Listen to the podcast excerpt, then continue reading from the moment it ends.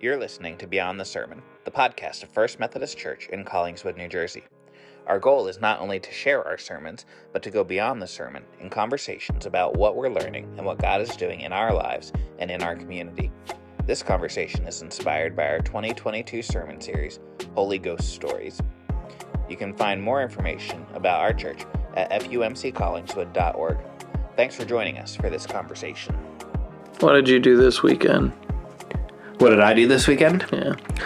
I uh, sat outside at Eli's football game in the freezing cold wind for two and a half hours. And I, Did they win? They did not. Ooh, They're even done. worse. Yeah. Done and done. No more football. Um, so I did that. I wrote my sermon and preached my sermon. And and uh, got some things ready for the house before the Thanksgiving festivities kick off, and I go into surgery next week. Oh yeah. I'll only have one hand. What'd you do this weekend, Jeremy? Since you weren't at church with us. No, the uh, young adults had a lovely retreat in the Poconos. Uh, we had supposed to be ten of us, but um, due to certain circumstances, we were able to have nine uh, come out, and it was a lovely time. We um, focused our retreat around prayer. Hmm. yeah, it was just a, a real holy time to be in fellowship, but also to really work on that spiritual discipline. And so I come back from that retreat Sunday, like an hour or some before youth group starts, and I get news that apparently uh, your sermon was a crowd favorite this past Sunday. And so looking forward to listen to it. And when I listened to it, at the end there, you listed four things. Um, uh, that you encouraged us to do, and it, it was very well um, related to what we did on our uh, retreat, where we were building relationships where we could intentionally hold ourselves accountable to one another. Um, we were working on prayer, and you discussed conversational prayer. And in regards to soaking in the scripture, the verse that started off our weekend with was in the book of Jeremiah, chapter 29, verses 12 and 13, which says, Then you will call on me and come and pray to me, and I will listen to you. You will seek me and find me when you seek me with all your heart. And we all had um, for the most part had these new prayer journals and part of the prayer journals has like a memory verse so each week you can work on memor- memorizing a verse and i encouraged people to make jeremiah 29 12 their verse of then you will call on me and come and pray to me and i will listen to you. Because I really wanted everybody to soak that verse in. It seems simple. And like, yeah, yeah, he's listening, but to really soak that in and fully acknowledge that and would that not lead us to desire to pray to him more to mm-hmm. spend more time in prayer if we truly acknowledge and believe what jeremiah 29 12 says um, and so as the young adults group was focusing on prayer specifically this weekend uh, and you know we have all these small groups meeting within our church Sunday mornings throughout the week, and you talked about having small groups um, that that walk together in their daily lives.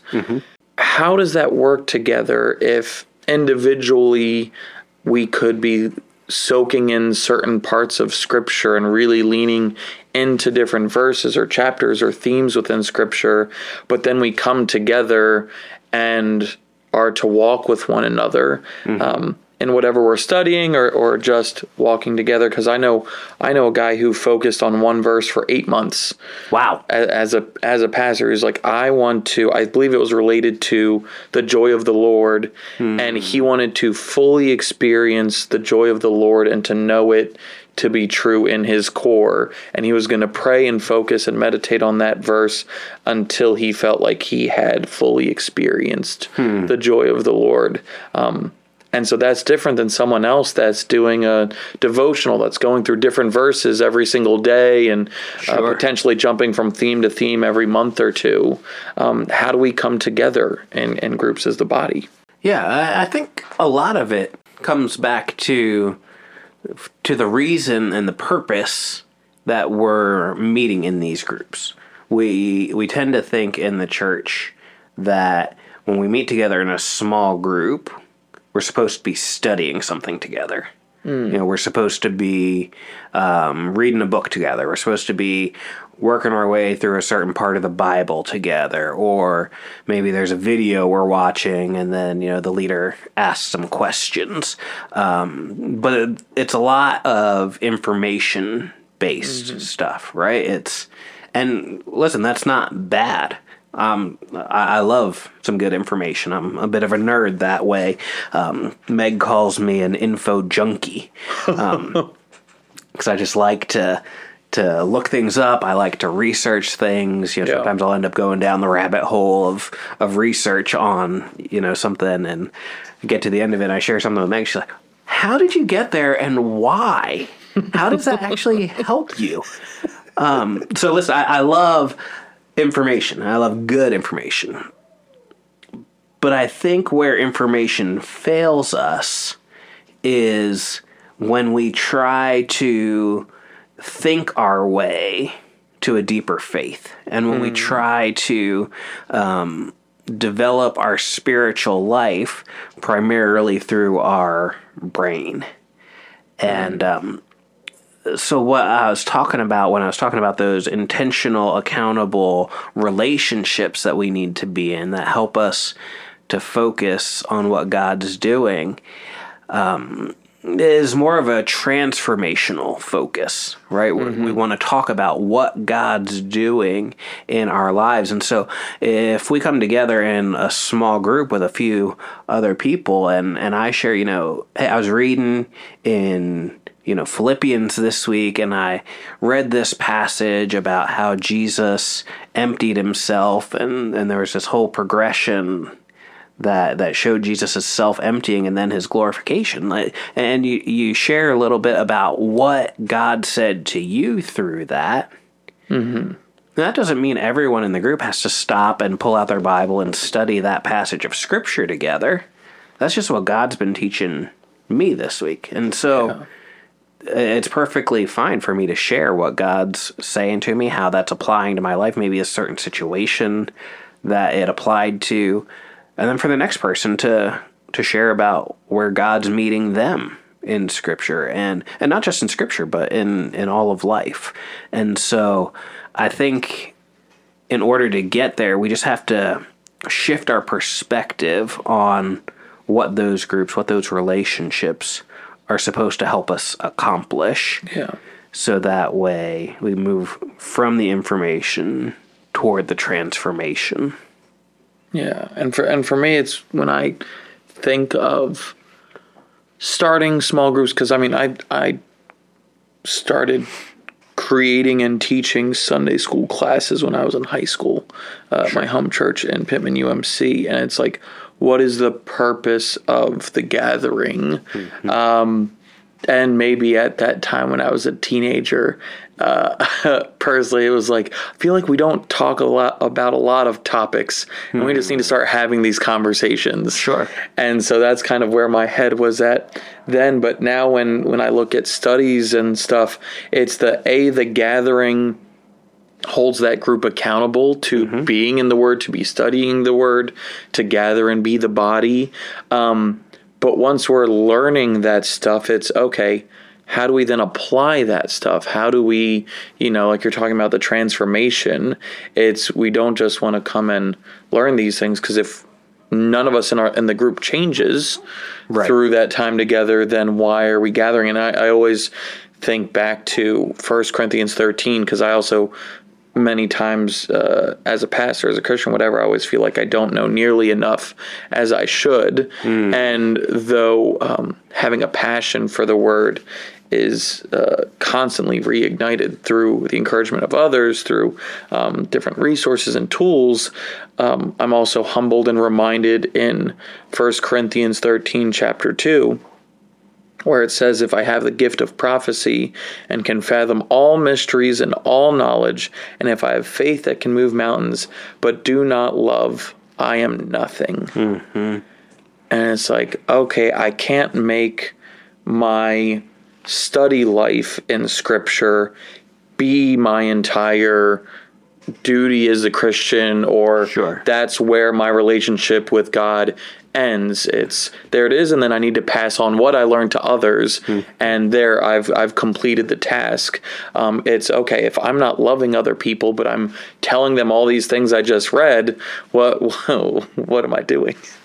Yeah. And it's not to say that our brains don't matter, right? No, Because we're not trying to say that we should have uh, an anti intellectual faith.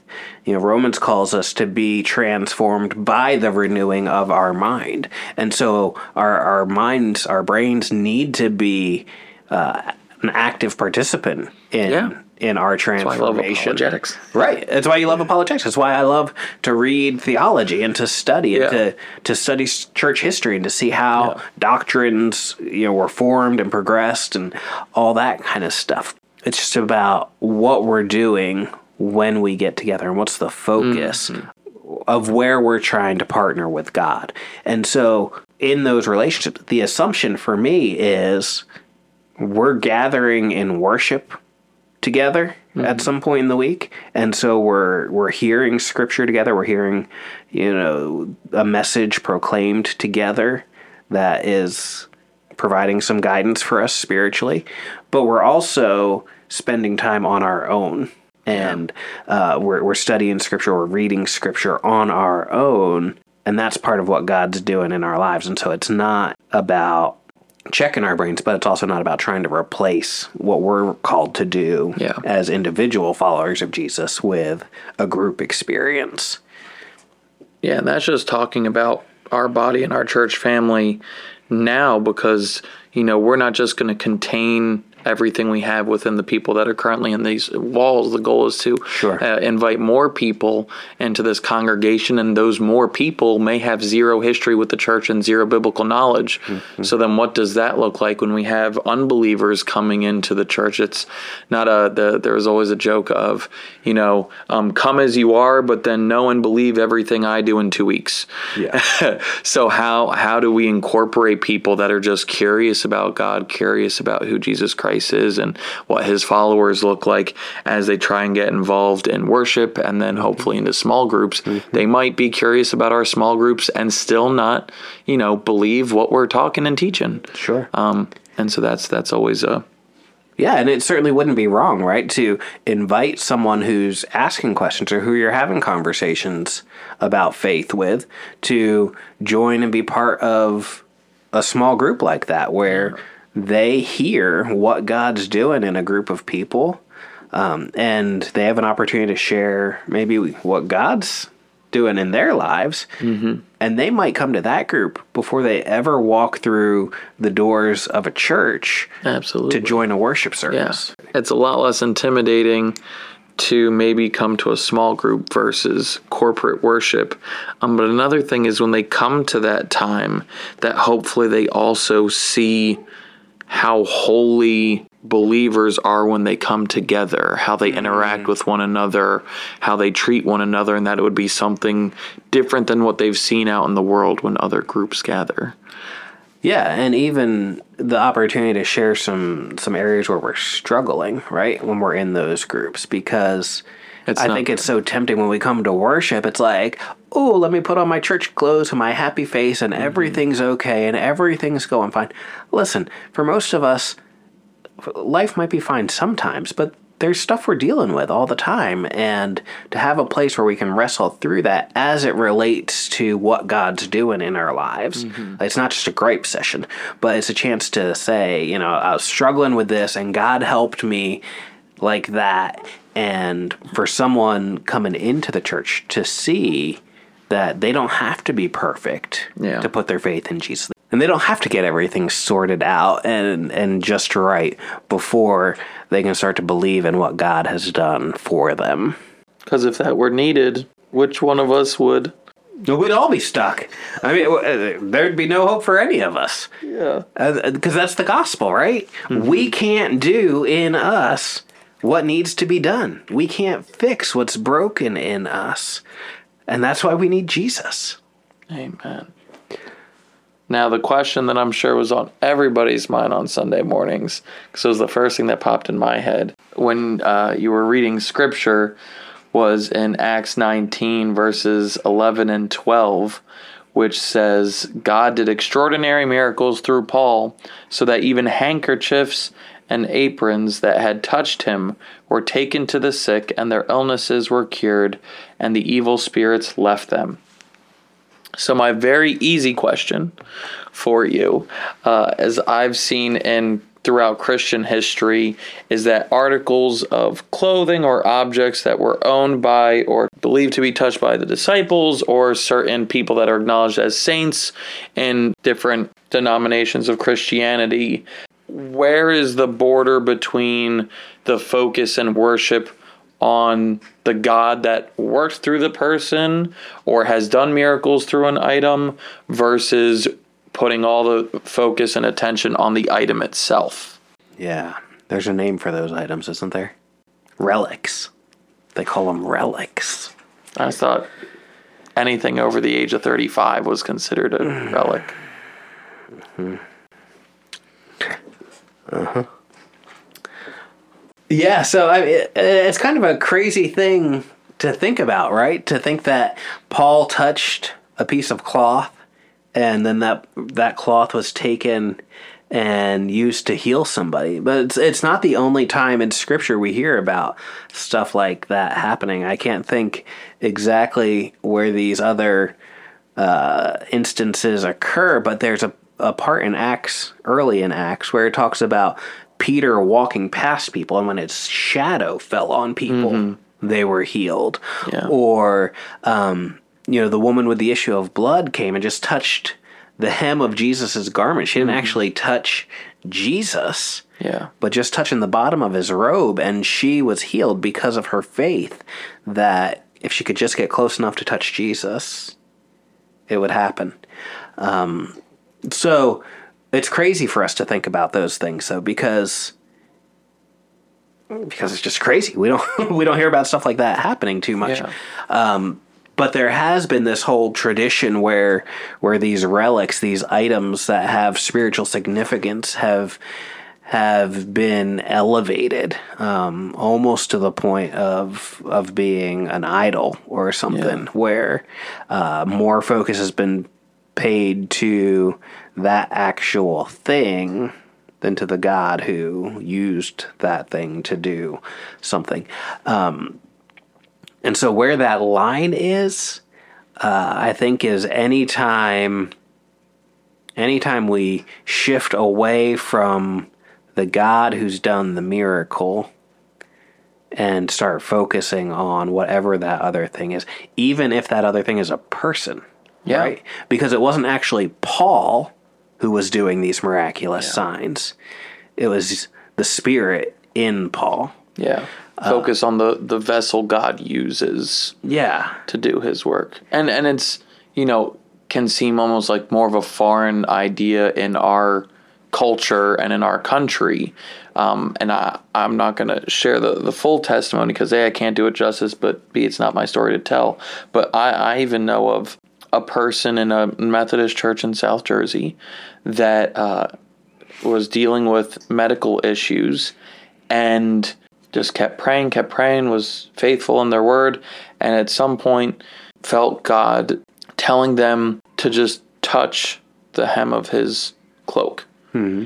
Um, after reading that same story of the, the bleeding woman, and kept getting that in her in her prayer time, and went to a painting in her church where it was Jesus with the children, and touched Jesus's cloak and at the next appointment had such strong faith and confidence told the doctor you're not going to find anything that i've been dealing with for the past i don't know how many months or even over a year. And there was uh, a dramatic change with zero medical explanation Wow. as to why um, and uh, but you know, even after she felt insecure about even sharing that testimony to her church, as if they wouldn't believe her um, and sharing it. But after she finally felt comfortable after a long time, um, it's not like they started selling tickets to come touch the painting in our church Right. because it heals and and that kind of thing it was all about um, just her relationship with god and being faithful to what he specifically called her to do Yeah, and so I think those items and those people that God uses, they're meant to point us to God. Yeah, And and when they fail to do that, or when we fail to do that with them, that's when they become an issue. yeah So Jeremy, yes sir we uh, this sermon on Sunday wrapped up our Holy Spirit sermon, our Holy Ghost stories sermon series. what's next What is next? We're moving into our Advent series. And uh, what's a little preview? What's a little teaser of where we're going with that series? Since I'm going to be having surgery and you're going to be preaching three out of four of those sermons. Yeah, well, our sermon series is going to be called "What Are We Waiting For?" Mm-hmm. You know, we we have this anticipation for Christmas, for the celebration, the festivities, um, but to celebrate Christ coming down to earth, uh, to be with us, and ultimately lead to His death and resurrection. And so, I wanted us to look at the different aspects of people before Jesus came because we've been blessed enough to live in a world where obviously Jesus came. Like that's that's old news. Um, but b- before Jesus uh, there were many people awaiting his arrival. And so we're going to be looking at um, waiting for um, salvation. You know, as soon as the fall happens in Genesis, that we're in need of a savior. Um, uh, waiting for the Messiah and what the Jews anticipated in a Messiah and how Jesus um, fulfills. Um, the the prophecies, but maybe not everybody's expectations. What uh, waiting for a king? You know how Herod was one of his nicknames was King of the Jews, and so when Jesus arrives and changes um, his plans and and his uh, outlook on what his position would look like or what power really looks like, and all of these things, but then uh, we look at who's the king of our life, and then the last one I'll be preaching is. Um, you know, waiting for God to talk to us, to show us a sign that He's working, to um, whatever it may be, in that 400 years of silence before Jesus's uh, birth, where they hadn't had any prophets um, or hadn't heard anything from God, and so when they're waiting for Messiah, when they're waiting to hear from God, what do we do in that in that desire? and and luckily for us we have Jesus and and we know what he did and has done but um you know what are we waiting for that hasn't already been done by God and what he isn't currently doing. Yeah I'm very very very excited. Yeah, that's going to be great. I'm looking forward to coming back uh, the week of, of Christmas Eve and, and preaching at the longest night service on the 21st at 7 o'clock. And uh, in that service, we're going to, you know, that's a service of grief and remembrance and hope. And we're going to talk a little bit about what it looks like when when it feels like the waiting is dragging on and God's not showing up in the midst of our waiting and our grieving and our mourning. Um, and then on Christmas Eve, again, we'll be having service at 7 o'clock here at uh, FUMC. And then we're going to talk about okay, so we've been talking about what it looked like to be waiting for Jesus to mm-hmm. come. And then there's a verse in Galatians that says, In the fullness of time, or at just the right time, God sent forth his son. And so we're going to look at why that was the right time and and how that changed everything and how now we're still waiting for Jesus to come at just the right time again. Yeah. And I'm I'm super stoked for this Advent season and to go through it uh, with everybody. Um, it's going to be my first Advent season here at FUMC Collingswood, and so yeah, we're just very very excited and blessed, and are looking forward to what God has for us in the new year as well. And so, keep your ears open, pay attention, ask good questions. Uh, for the podcast, because I'm I'm looking forward to these discussions that we're going to be having in the next month, and Advent's one of my favorite times a year. Candles. You're a big candle guy. No.